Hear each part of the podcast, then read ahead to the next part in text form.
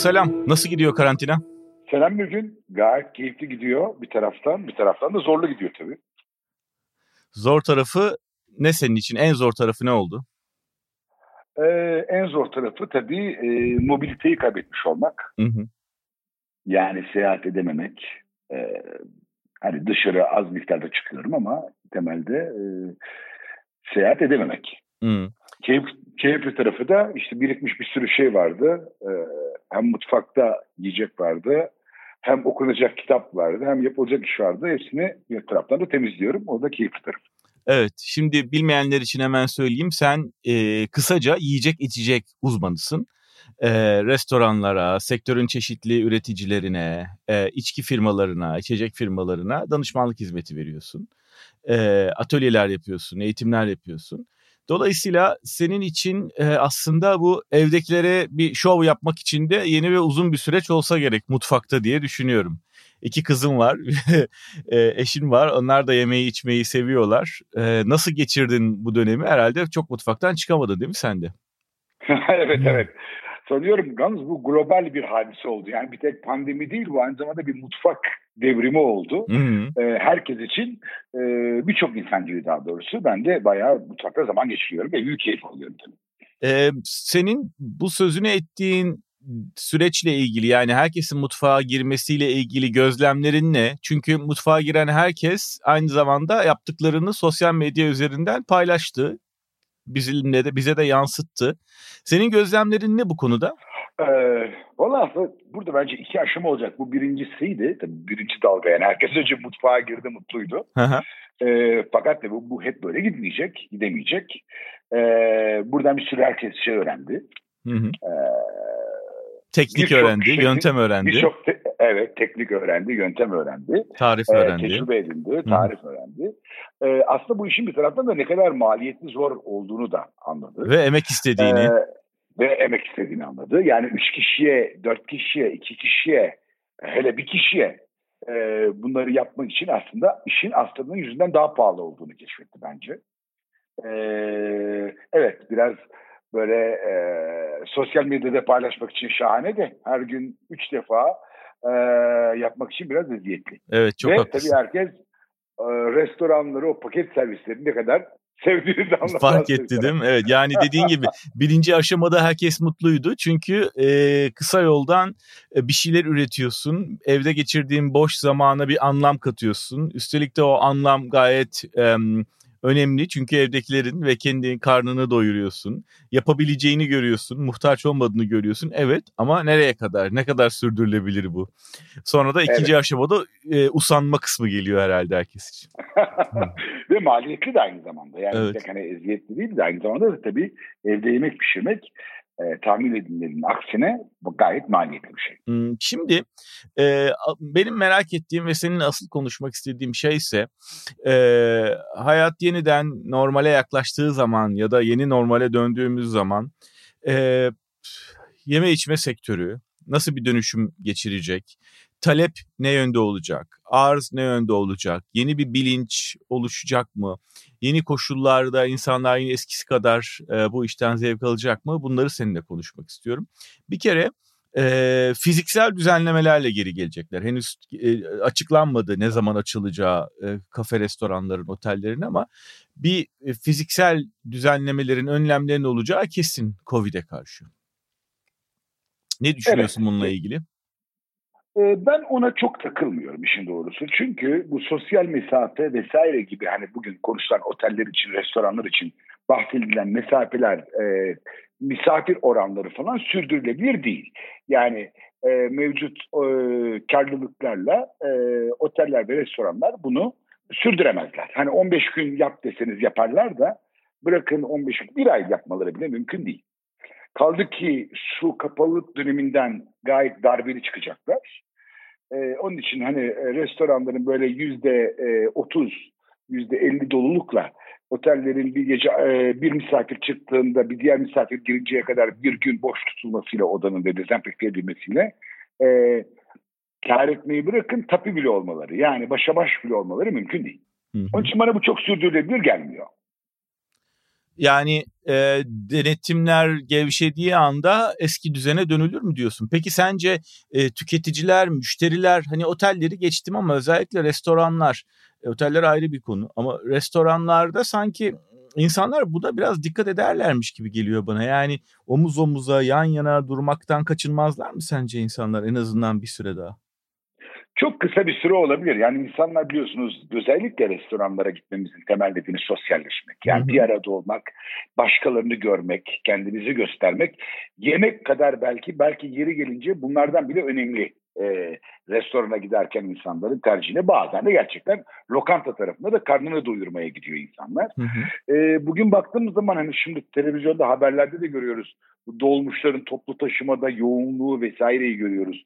Hani yasakların o bölgede en azından denetimin olmasına rağmen o, e, o sektörde, e, taşıma sektöründe insanların halini görüyoruz. Ben zannetmiyorum ki restoranlarda da çok uzun süre insanlar hani bu yasakları veya kendi şu anki panikleriyle korkularını devam ettirsinler. Çok hızlıca eski düzene adapte olacaklar diye düşünüyorum. Şimdi tabii az önce dediğin gibi e, restorana gitmek, bara, kafeye gitmek aslında fiziksel bir ihtiyaçtan kaynaklanmıyor. Yani karnımızı doyurmak için ya da işte susuzluğumuzu gidermek için gitmiyoruz oraya.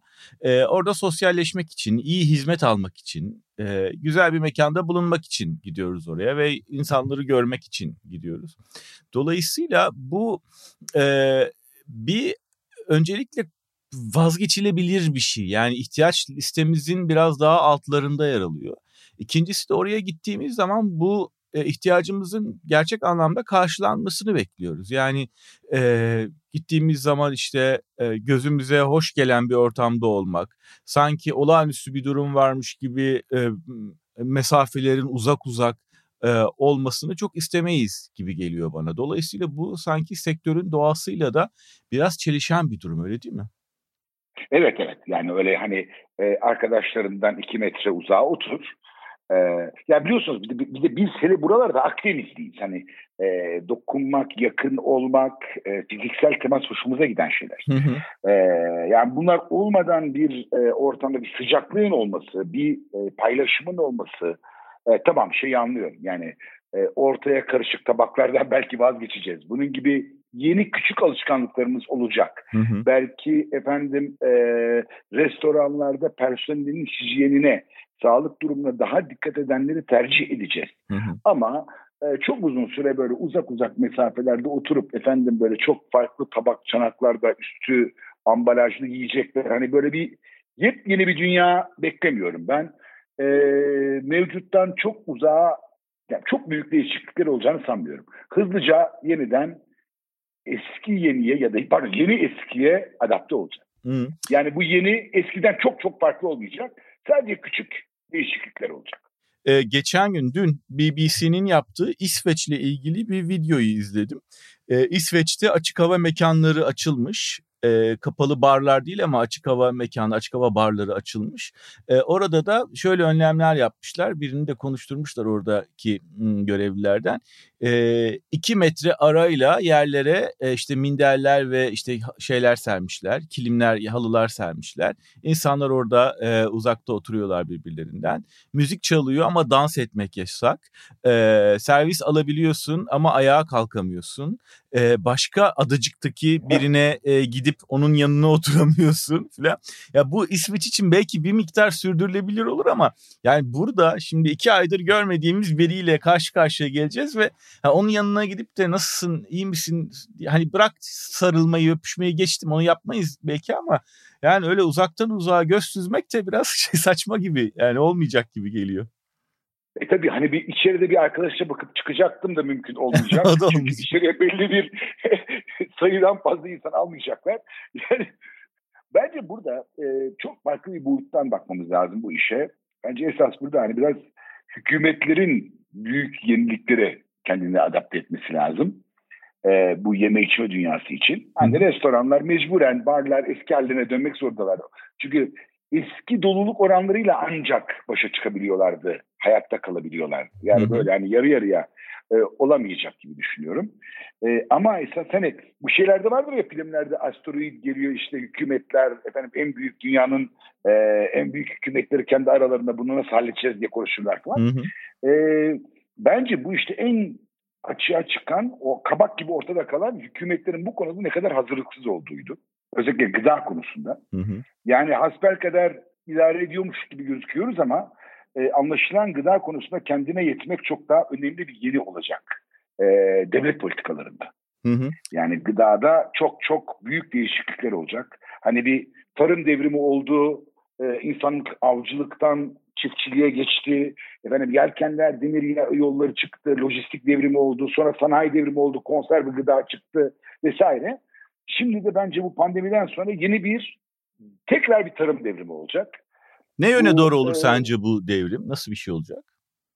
Valla iki şey bence yükselecek gibi geliyor bana. Bir, e, hani bu hem evde tüketim hem dışarıda tüketim tarafına baktığımız zaman bir, e, kendi kendine yetmek. Yani tarımda e, kendi ürünleriyle e, hayatta kalabilmeyi iyice e, hükümetler politik olarak geliştirecekler. Hı hı.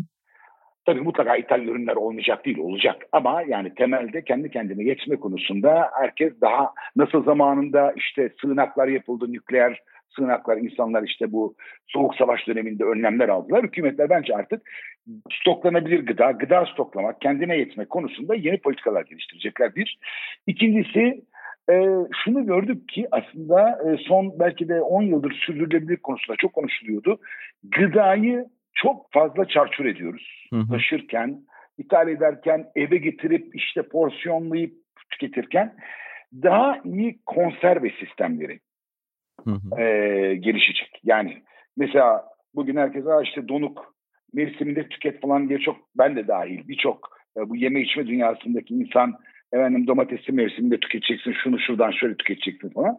Bugün yüksek teknolojilerle donuk ürünü her dönem tüketmeye gideceğiz. Hı hı. Yani donuğun doğru dondurulmuş tabii yani çok yüksek teknolojiyle hı hı. içinde koruma maddesi içermeden sadece teknik olarak doğru dondurulmuş ürünlere doğru gideceğiz gibi düşünüyorum.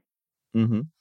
Ee, şu şu dönemde e, sektörlerde üretim yapan e, yiyecek içecek yapan üretimi yapan sektörlerde e, takip ediyor musun verileri ne yükselişte ne düşüşte ne insanlar daha çok takip ediyorlar içki tüketimi arttı mı azaldı mı bunları göz ucuyla baktın mı hiç? Baktım aslında çok e, şey de e, bu aralarki veriler çok sağlıklı değil. Hı hı. Çünkü hani çok böyle bir anda insanlar bir panikle gittiler mesela bir unlara herkes bir saldırdı. Hı hı. Bir ara biliyorsun maya yoktu ortada. Doğru söylüyorsun. Ben dün aradım mesela yani haftalardır arıyorum dün ilk defa bulabildim. Tabii çünkü burada e, tüketiciler, şey, üreticiler her zaman öngörülebilir bir tüketim için üretim yaparlar. Yani hı hı. kapasitelerin yüzde yüzü değil, e, rafta mal fazla beklemeden, raf dönüş hızı doğrultusunda e, üretimler yaparlar. Hani şu anda nasıl hepimiz gidip bir anda bankalardaki bütün paralarımızı çekmeye kalksak e, bütün bankaların batacağı gibi bütün toplum gidip aynı anda maya almaya kalkarsa maya tabii stock out olur. Hı hı. Bu aslında üreticilerin maya üretiminin yetmeyeceğinden değil, herkesin bir anda stoklu mal alma refleksinden oldu yani bu hadise. Hı hı. Ee, Alkollü içkide tabii bir tüketimde artış varmış gibi gözüküyor ama kapalı noktalarda oldu bu. Hı hı. Açık noktalar kapalıydı. Onun hı hı. için kapalı noktalarda yani e, marketlerde, tekel bayilerinde. Evet, marketlerde. Evet, evet. Fakat zaten Türkiye'deki ev tüketimi yüzde yetmiştir neredeyse alkollü içkinin. Hı.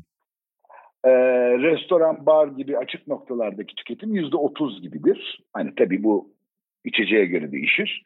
Ee, evdeki aşırı tüketim, daha aşırı demeyeyim de eve stoklama refleksi açık noktalardaki tüketilmeme durumunu birazcık kompanse etti. Ee, ama esas bugün problem şey değil. Yani esas problem üretim veya mal olmaması değil de lojistik problemler. Dağıtım. Yani dağıtım aynı zamanda üreticilerin bunu öngörememiş olması tabii öngörmeleri mümkün değildi. Onun tabii. için e, stoklanmış ürün olmaması gibi sıkıntılar var. E, ama bunların üzerinden şey bunları aşabilir sektör. Peki e, az önce e, kısaca değindik. E, yeme içme sektörü yani restoranlar, kafeler, barlar. Şimdi e, dedin ki zaten bunlar hani anca döndürüyorlardı pek çoğu şeyi, işletmeleri. E, geri döndüğümüz zaman pek çok işletmenin kapanma riskiyle karşı karşıya kalacağını söyleyebilir miyiz? Valla e, kapanma. Şimdi şöyle bir evet bir, bir, bir e, eleme olacak. Yani Hı-hı. bir eleme olacak maalesef bir e, devam edemeyecek işletmeler mutlaka olacaktır. Hı hı. Ee, özellikle hani böyle idare edenler belki yeniden açamayacaklar. Hı hı. Ama e, sermaye yapısı kuvvetli olanlar açacaklardır. Şimdi buradaki problem şuydu bence bir gün. E, Türkiye'de yeme içme sektöründe e, ciddi kimse ciddi sermaye yatırımıyla yani ciddi sermaye koyarak bu işi yapmıyoruz. Hı hı. Hep vadeli al, peşin sat vesaire üzerine dönen böyle hani borçlu olarak gidilerek dönen bir e, sektör, hı hı. yeme içme sektörü hı hı. Türkiye'de. Hı hı. Vadeli çek verir, işte açık hesap yani e, malı alır, satar, 3 ay sonra öder, e, 45 gün sonra öder vesaire. Hı hı. E, sponsorluklarla ayakta durur. İşte. Hı hı. İçki Ondan, sponsorlukları falan. İçki sponsorluğu, soda sponsorluğu, ayran sponsorluğu vesaire. Ee, şimdi tabii burada artık sermayesini ciddi yeme içme sektörünün kuvvetlendirmesi lazım. Yani bir restoranın cebinde 2-3 aylık en azından işletme sermayesi oluyor olması lazım. Hı hı. Genelde hep böyle restoranlar, barlar bütün parayı e, yatırım sermayesine gömerler. Dekorasyon şudur budur. Dükkanı açarlar. E, 15 gün iş yapmasalar sıkıntıya düşerler. Hı hı. Artık bunu öğrenmemiz lazım ki e, yeme içme sektöründe işletmelerin ceplerinde bir miktar rezervde e, kara gün parası olması lazım. Evet yani bu durum e, hani gelecek sonbaharda falan tekrarlanacak olursa yine aynı önlemler alınacak olursa en azından e, buna hazırlıklı olmalarını öneriyorsun işletme sahiplerine. E, bunu evet, da gördük evet. çünkü hakikaten e, en zayıf halka hizmet sektörü çünkü çat diye kapanıyorlar ve en son açılıyorlar. Gerçekten en e, iyi sermayesi olanın bile direnmesi kolay değil.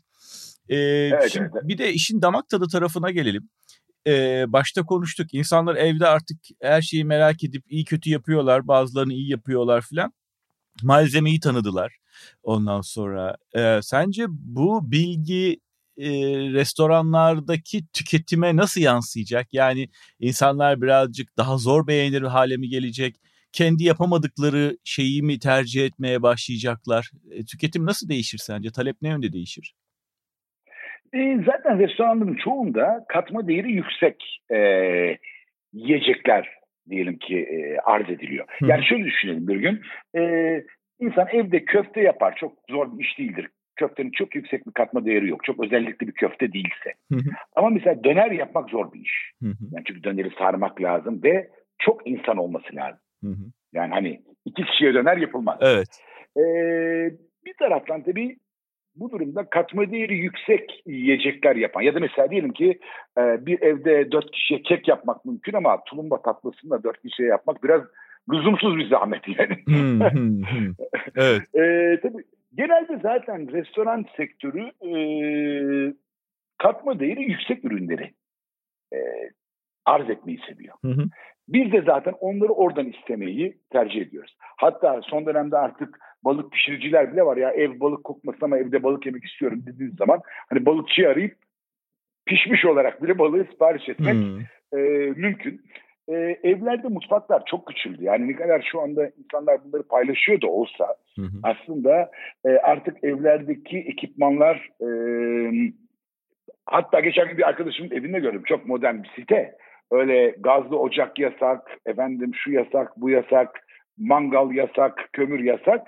Yani evlerdeki pişirme olanakları teknoloji arttıkça güvenlik nedeniyle aşağı doğru gidiyor. Onlarla da aslında çok da geniş bir e, özgürlük kalmıyor. Hani mangal yapamıyorsun, odun fırını yasak, şunun bunun gibi. E, evet. Gaz yasak, elektrikle, mikrodalgayla falan. E, o da bir yere kadar zaten. Yani. O koşullarda evet. doğru dürüst evet. bir şey de pişiremezsin. Evet ama şunu Doğru. da gözlemledim. İnsanlar e, bu online alışverişe tabii sardı e, yapacak bir şey olmayınca çıkamayınca. E, yemek memek falan da yapıyorsun.